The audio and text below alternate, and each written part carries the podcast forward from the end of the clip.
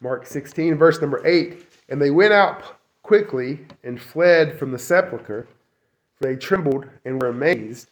Neither said they anything to any man, for they were afraid. Now, when Jesus was risen early in the first day of the week, he appeared first to Mary Magdalene, out of whom he had cast seven devils. And when he went, he told them that they had been with him as they mourned and wept. And they, when they had heard that he was alive and had been seen of her, believed not. And after that he appeared in another form unto them, or two of them, as they walked and went into the country. And they went and told it unto the residue, neither believed they them. Afterward he appeared unto the eleven as they sat at meat, and upbraided them with their unbelief and hardness of heart, because they believed not them which had seen him after he was risen. And he said unto them, Go ye into all the world, and preach the gospel to every creature. He that believeth and is baptized shall be saved, but he that believeth not shall be damned. And these things, or these signs, shall follow them that believe. In my name they shall cast out devils, they shall speak with new tongues, they shall take up serpents, and if they drink any deadly thing, it shall not hurt them. They shall lay hands on the sick, and they shall recover. So then, after the Lord had spoken unto them, he was received up into heaven, and sat on the right hand of God. And they went forth and preached everywhere, the Lord working with them, and confirming the word with signs following. Amen. So in June 5th, 2011, uh, John MacArthur, famous uh, evangelical pastor, completed a 40 year long series of preaching through the books of the New Testament. Uh, the last book that he preached was the Gospel of Mark. And so he had, I heard him do an interview and said that he had a uh, contract for Bible commentaries. And so he would preach through a book and take his notes and send them off for a Bible commentary, and so that's what he did. And he, he preached through the, the New Testament. And the last one was the Gospel of Mark. In his last sermon, which is on this section, he said that the latter part of Mark was spurious, not inspired, and not the Word of God. I remember hearing about it whenever it happened and how everyone thought it was just a, a, a fitting end to that 40 year long uh, series, but to me it seems rather odd that he would preach a message on something he thought was not the Word of God. Um, in his uh, study Bible, you can go and read, and he has a long little section on why he doesn't believe uh, the passage that we read this evening. Well, starting verse 9 anyway, uh, shouldn't be in the Bible. And I didn't mention it this morning because, um, but there is a debate regarding the ending of Mark. And the view is that it's probably not authentic. And the reason I mention it now is because the majority of people now would hold that view. MacArthur is not a, a liberal, but he does represent a view that most people now accept that this ending is not in, or should not be in the gospel. This is a, a modern view, though. It's a view taken from modern translations of the scriptures and from uh, a modern view of textual criticism. And I, I, don't mean modern in the sense just lately, right, in series of time, but I'm talking about a, uh, a modernistic um, textual criticism. It's post enlightenment, it's a different way of thinking about um, interpretation, a different way of thinking about truth and so, post Enlightenment, and with this this view of textual criticism, uh, is become more and more popular that this isn't even the Word of God. The reason I didn't mention it is because I went back and forth, and I thought, well, I don't want to be anybody.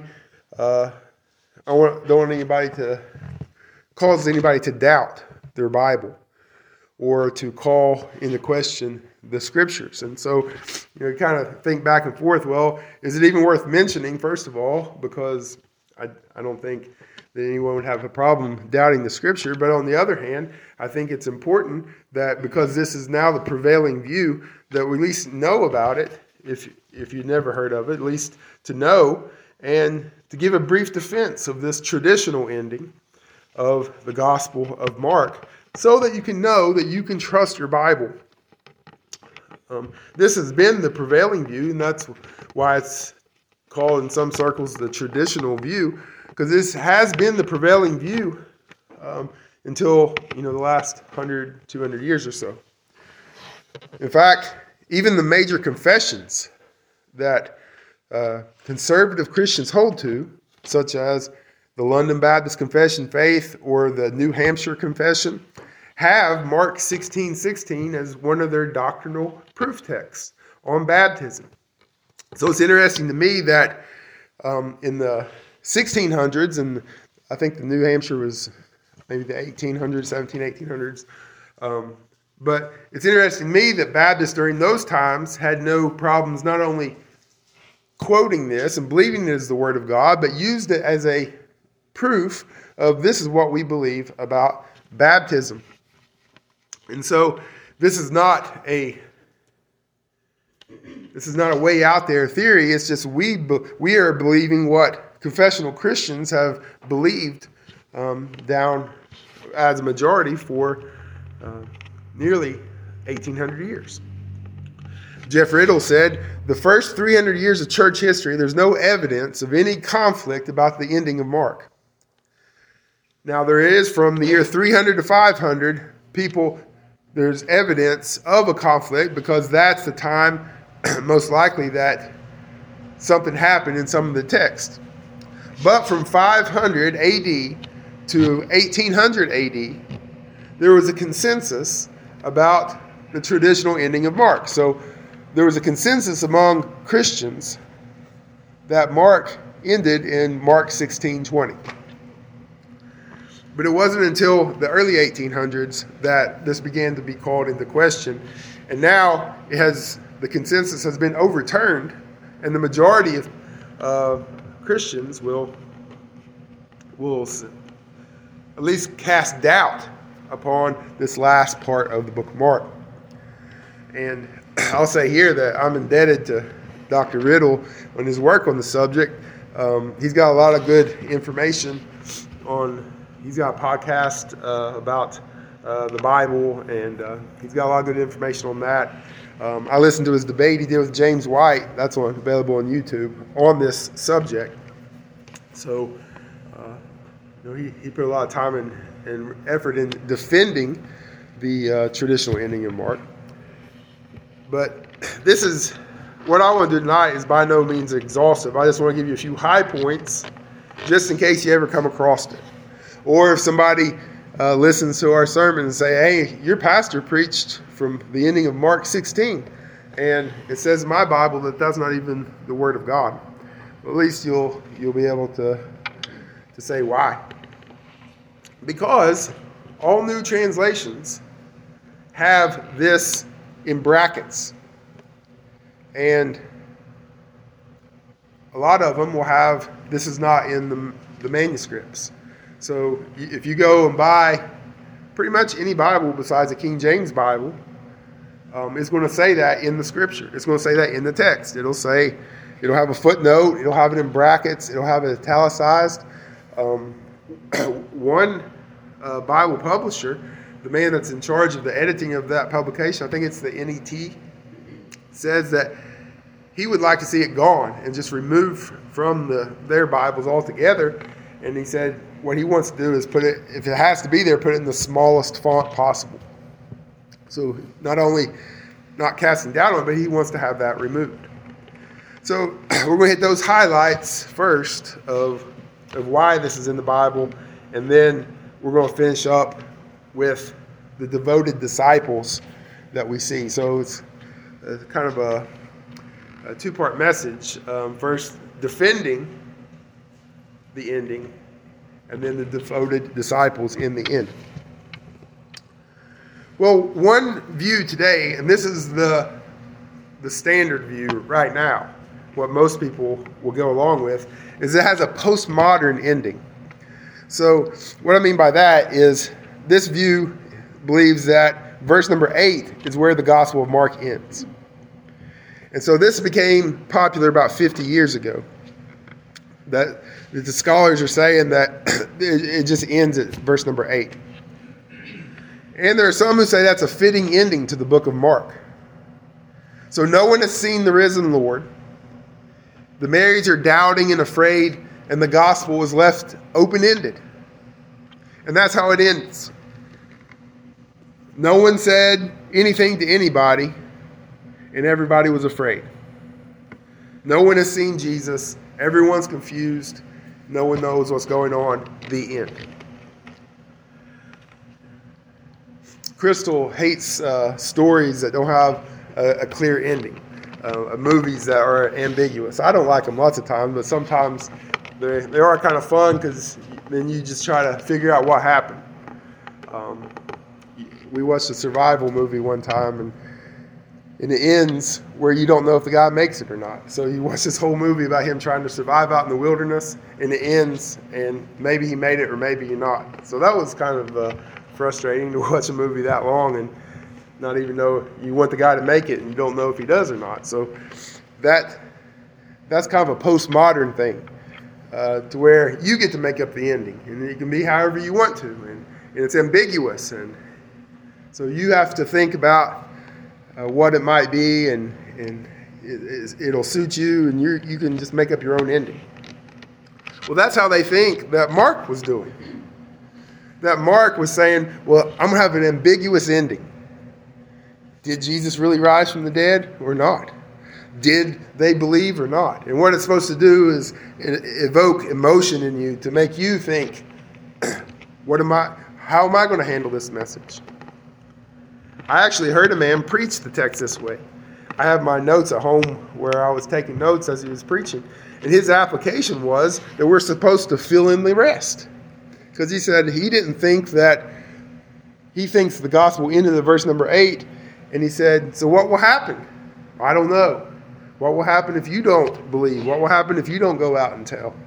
And leaves it open ended. Well, Mark was not writing a postmodern film script. Um, it wasn't some some artsy uh, uh, postmodern movie or anything. He, he's writing as a, a first century uh, witness to, to say that Jesus Christ is the Lord. And so that is anachronistic to say that Mark was writing the gospel in the first century like we write literature today in the year 2023.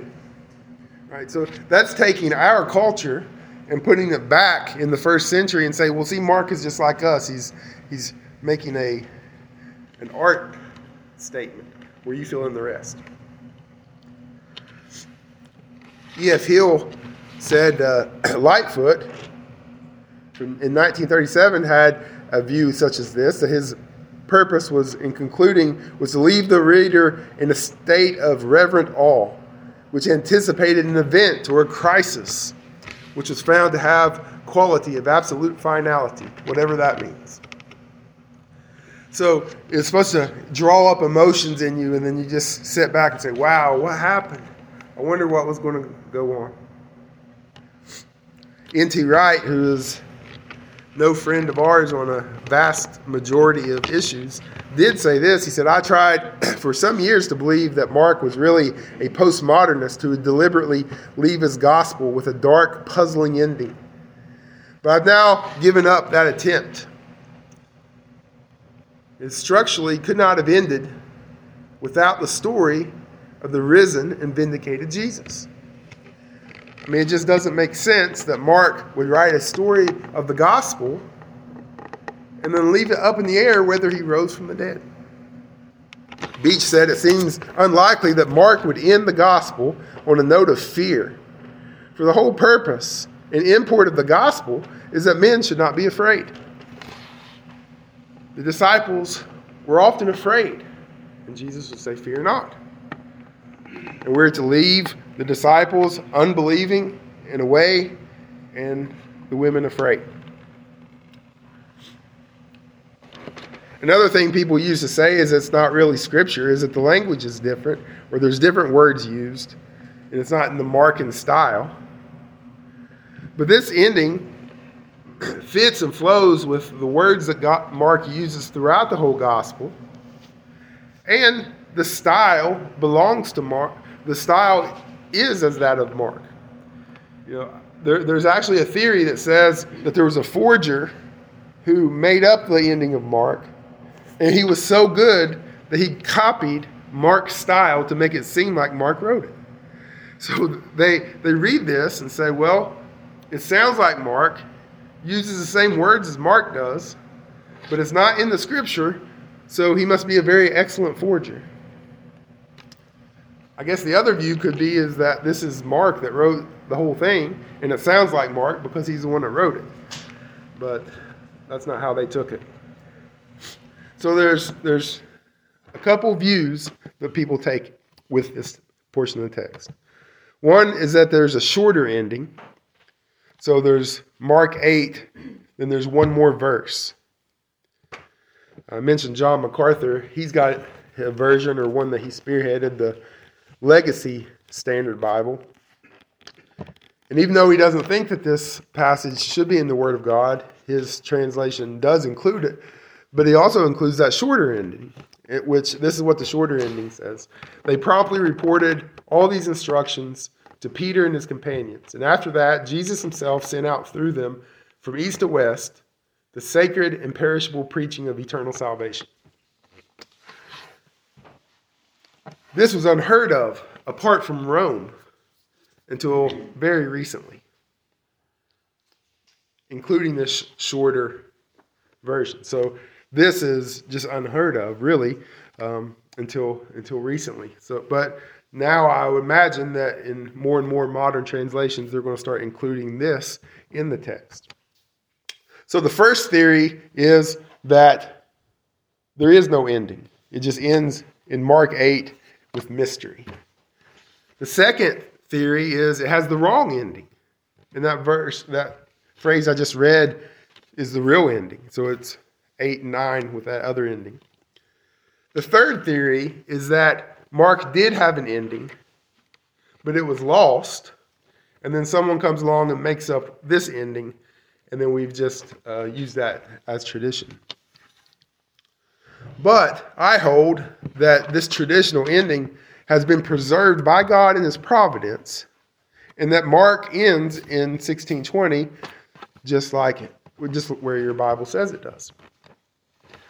So why do I hold that position? Do I hold the position just because I want to, or just because uh, it's in my Bible, therefore that's the way it ought to be? Well, there's a lot of evidence that we have that this is correct. It's not that this is some uh, just some view that that you just take and hold to it despite all the evidence. Sometimes uh, people who believe to uh, in, in, a traditional text, um, the Textus Receptus, that, that, that we just uh, don't think through the issue at all. But there is evidence that this is the Word of God. Of all the ma- extant manuscripts that we have the, of the Gospel of Mark, 99% of those manuscripts include uh, verses 9 through 20. So if you take all the manuscripts that we have of Mark, and then you go through and look at all the manuscripts that include the longer ending, 99% of them include it. So that's one big check for, for the longer ending that most of the manuscripts have them. I have a collection of Bibles at home, various translations. Some of them were given to me, some when I worked for a book publisher, and I I picked them up and they would send them back as returns. And I went through and looked at the latter ending.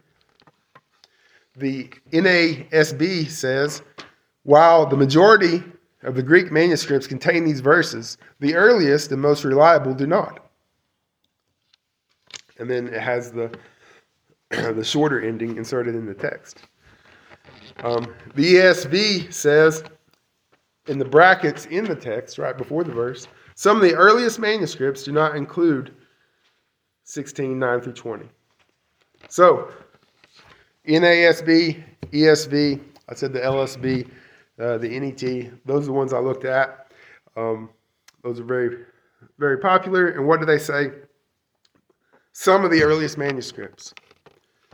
Now, 99% of them do have it, but then they say, well, some of the earliest and best manuscripts. You know how many that equals out to? You know how many some are? Two.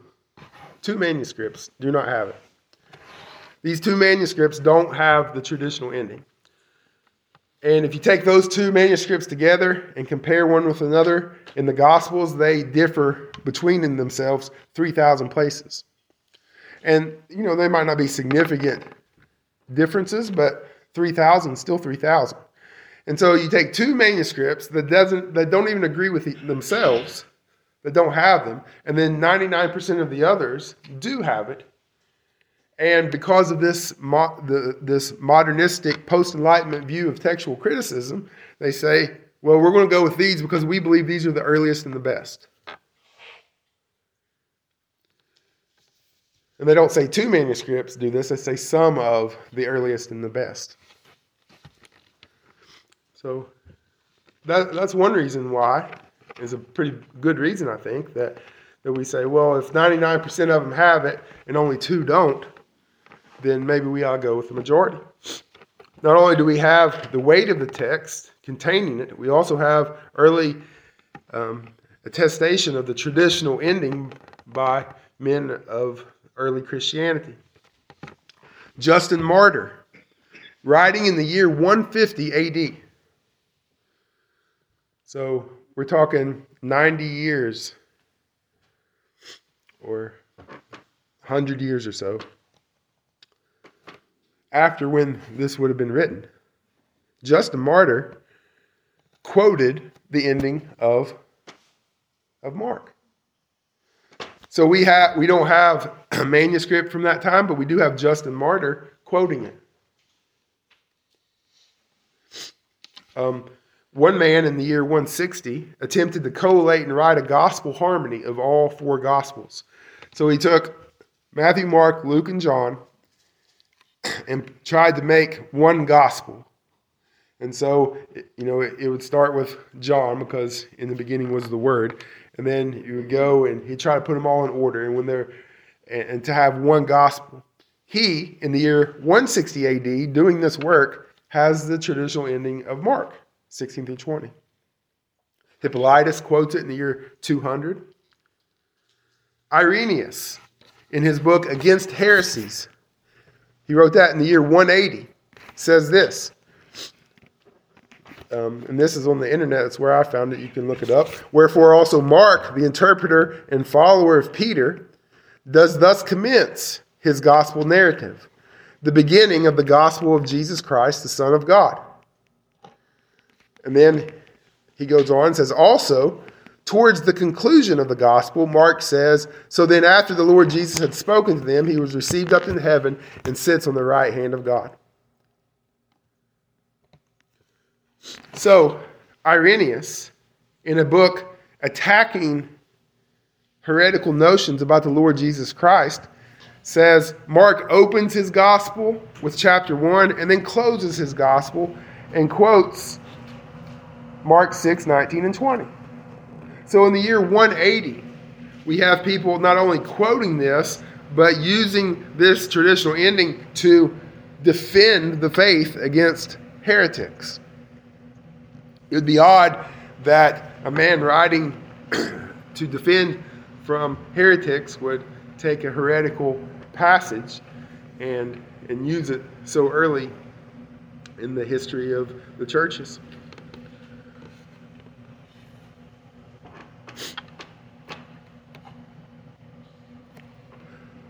Well, let's let's think about um, why there would be a debate to start with.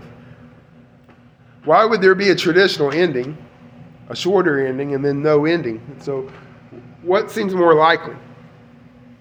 That a heretic scribe leaves something out that he doesn't like, or a faithful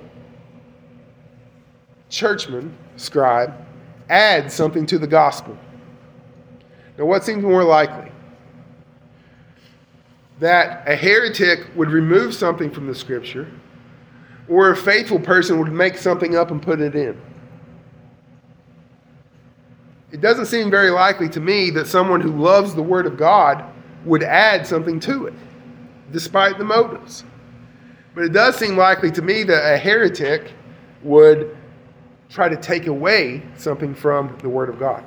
Would it be more likely the heretic who already tampers with the Word of God would, would remove something that speaks of the resurrection of Christ, or an Orthodox believer adding to the Word of God because he wants, to, wants it to be respected? That doesn't seem very likely. The more likely scenario would be that if something is removed, it was removed for nefarious reasons. Or does it seem more likely that for almost 1800 years, the consensus amongst um, confessing Christians was that this traditional ending was valid and that God has providentially preserved his text, or that God would allow a spurious text to be used for over a thousand years, only to be discovered to be incorrect in the 19th century. What seems more likely? Yes, there was debate because there were versions where it was omitted.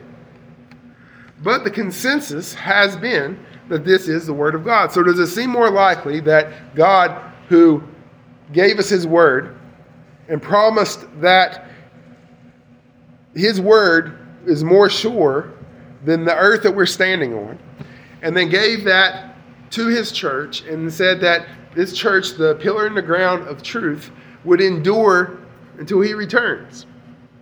And so you have a promise of perpetuity both of His Word and His church does it seem more likely that God would allow a spurious section, half a page worth of, of uh, unorthodox additions to His Word, and then we not find out about it until um, unbelieving critics come along in the 19th century?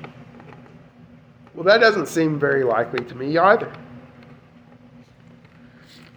So, if they if you're trying to prove that it's not, they don't. I don't think they do a very good job of proving that it's not. You take two two manuscripts and say, well, these two manuscripts don't have them, and you can study where those manuscripts came from. And also, does it seem more likely that a text that is read and, and reread and used in churches would be in good condition after thousands of years, or would it seem more likely that um, texts that people weren't reading would would make it right? So just because it's early doesn't mean it's good.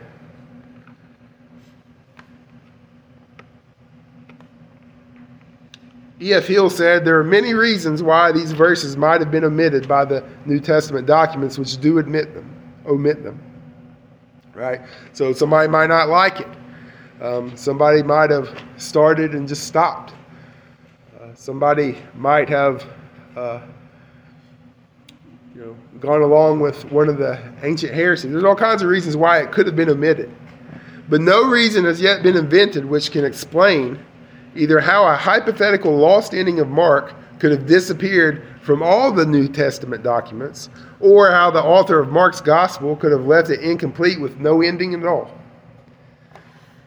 So there's all kinds of reasons why they could have left it out. I can't think of any good reasons why, as he said, that it just disappeared. Because without this traditional ending, we wouldn't have what is essential in the gospel. Paul said in 1 Corinthians 15, For I delivered unto you first of all that which I also received, how Christ died for our sins according to the Scriptures, and that he was buried and that he rose again the third day according to the scriptures, and that he was seen of Cephas and then of the twelve. Just from that perspective, wouldn't it be odd that the gospel of Jesus Christ, which Paul says of a necessity, would be that Jesus died for our sins, he was buried, and that he rose again the third day, and then he was seen of the apostles, that that would be left out? You know, you say, well, you've got the Bible there. You can read Matthew and Luke and John. This was a witness. This was the early witness of the gospel of Jesus Christ. So, I mean, imagine if you were the the poor church that had the gospel of Mark, and that's the only gospel that you had early on. Like many, like there were churches that were. Well, you wouldn't have the gospel that Jesus died, was buried, rose again, and then uh, seen and uh, witnessed of the of the disciples. No, the theologically it makes sense that this ending is in the gospel. Um, manuscript wise, and it the weight is that it should be here. Uh, providentially speaking, that God preserves His word. It makes sense that it's here. The other side can't tell us what happened to it or why it would have been omitted or why that, or even this, why they don't have the courage of their convictions to take it out of the Bible to start with. You know, if they, if they truly believe that this is, shouldn't be in there, then have the courage of your convictions and just take it out. Don't put it in brackets or italicize it. Because all that does is make people doubt their Bible. But to be scholarly and get along, I suppose. I don't know why they do it, but but uh, the fact is, we have we should not doubt that this should be in the scriptures.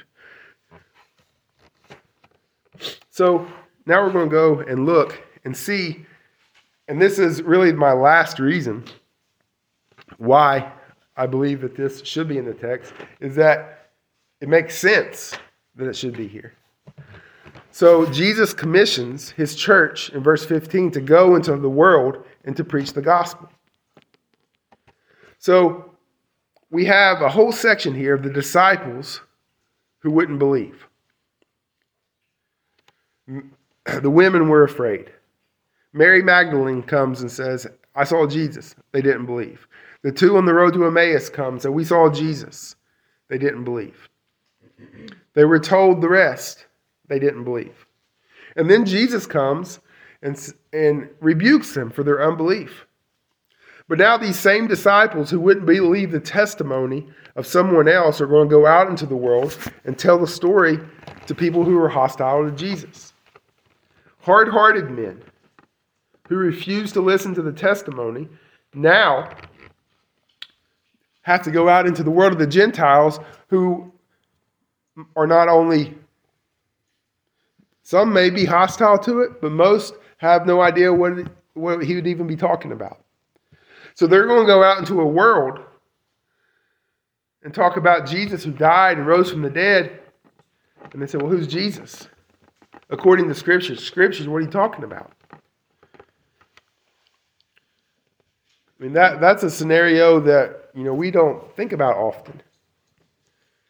And because nobody's going to, you know, you drive down the road and people's got Christmas decorations up, and you ask them why they have Christmas decorations up, and I would say most of them would say, well, it has something to do with Jesus, even if they couldn't explain it, right? So there, there's at least some knowledge in our culture that Jesus existed. But they're going to go out into the world and proclaim a gospel of Jesus who died and then rose from the dead in a context where people don't have the first clue about this, these kind of things. And right now they're afraid and they're fearful and they're doubting. How is this going to happen? You know, it seems impossible if you just stop and think about it for a moment that these 11 men and a group of fearful women and a few others are going to preach a gospel first to their own community, to people to, who hate the Lord Jesus. They just put him to death. And then they're going to go spread that message throughout the whole world to where not only will that he be believed and proclaimed there, but all over the world, not only in their generation, but for thousands of years. Could you imagine that? It's hard to think about. It's hard, you know, it's hard to put that together. That this would happen naturally. We're not talking about bold, um, clever marketers that had a great idea and then they're brilliant at a marketing campaign. We're talking about fearful, doubting, hard hearted fishermen and tax collectors who are told to go out and preach the message that until five minutes ago you yourselves were having a hard time believing. Jesus said, You guys are hard hearted and unbelieving. Now I want you to go out and preach the message to people who don't even believe as much as you do, that they would believe and be saved. But it happened, didn't it? It happened because we've got the, the Gospels here. It happened because we believe it. The message spread. If they had not spread it, it would not have been spread.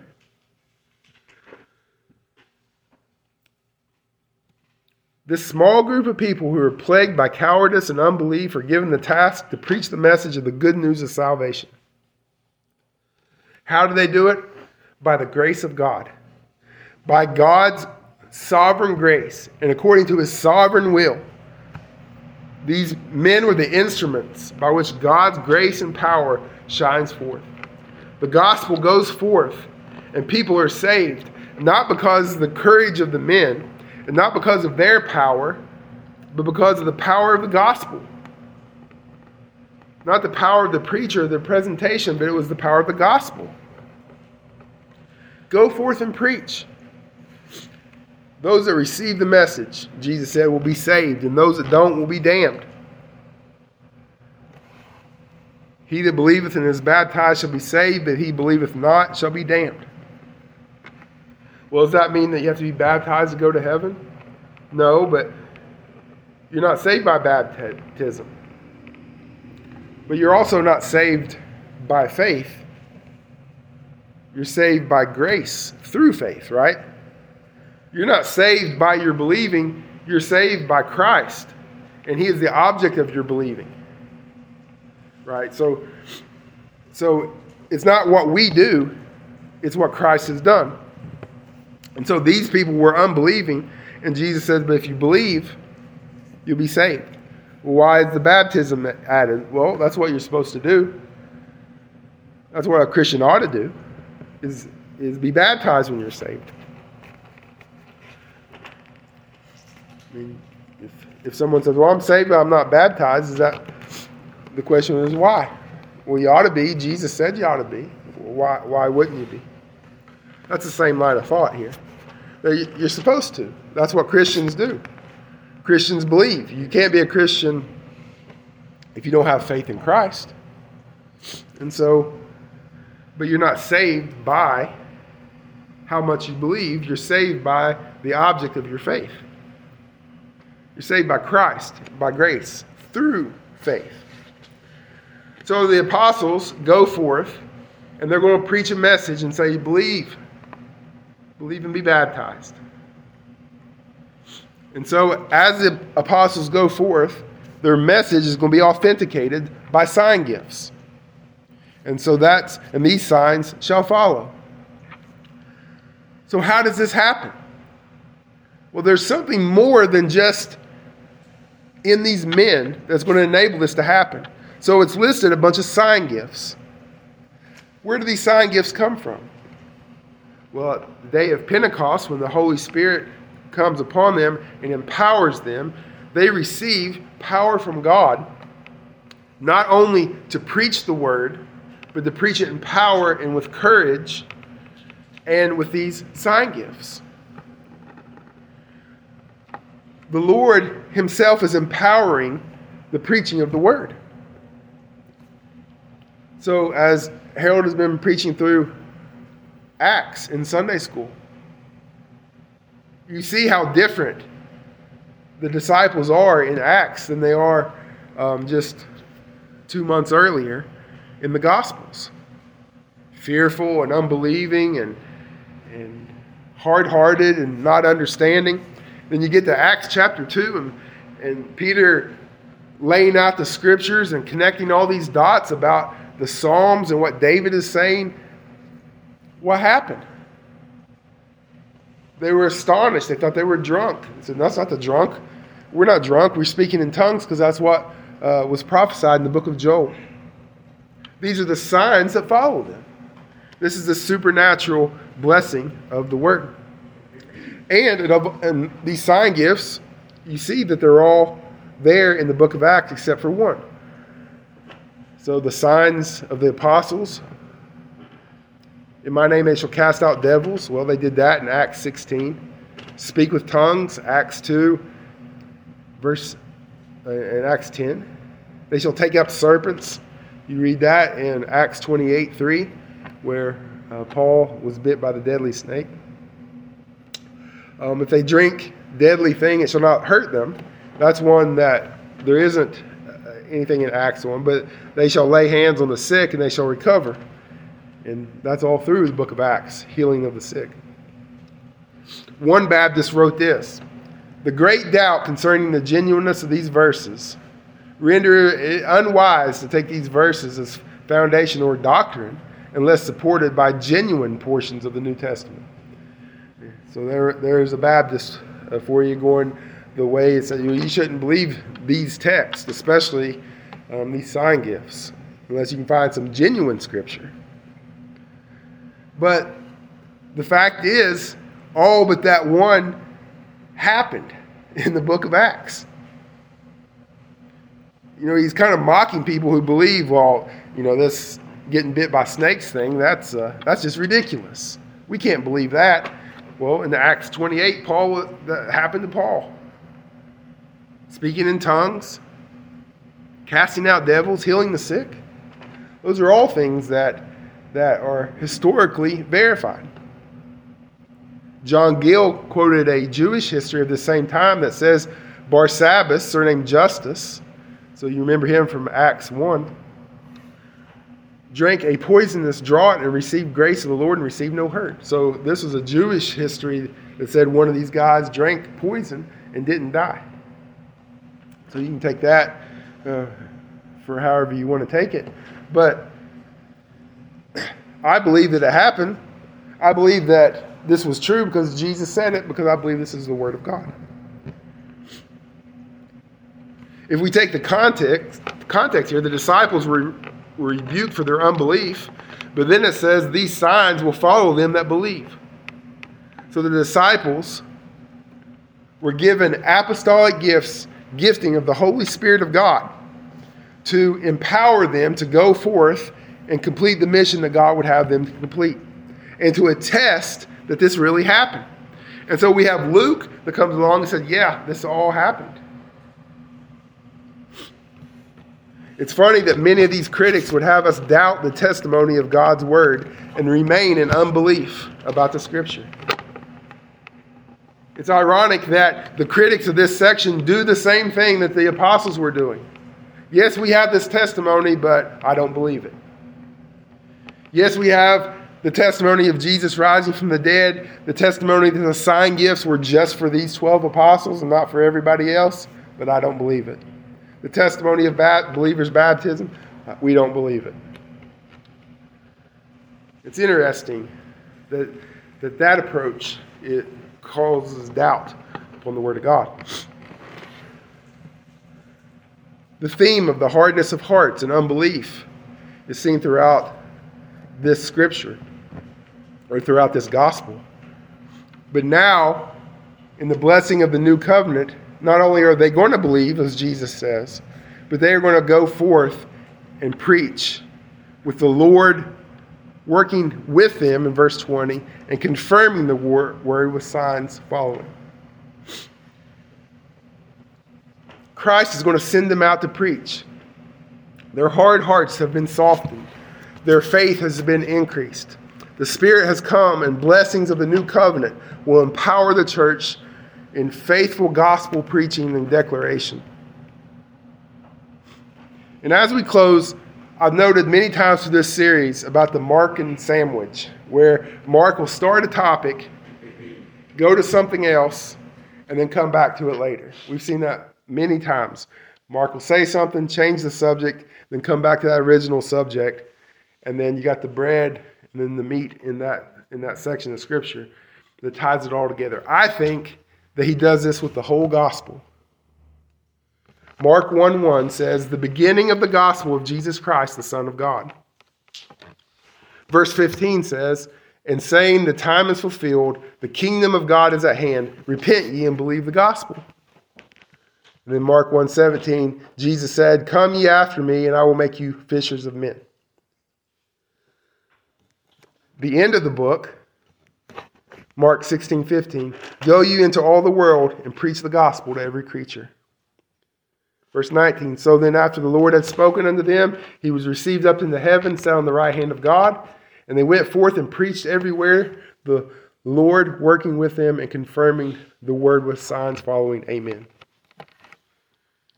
It, in, begins with the gospel, it ends the gospel. It begins with Jesus preaching the gospel out, and it ends with Jesus and his disciples. He called after one and sent out preach the gospel.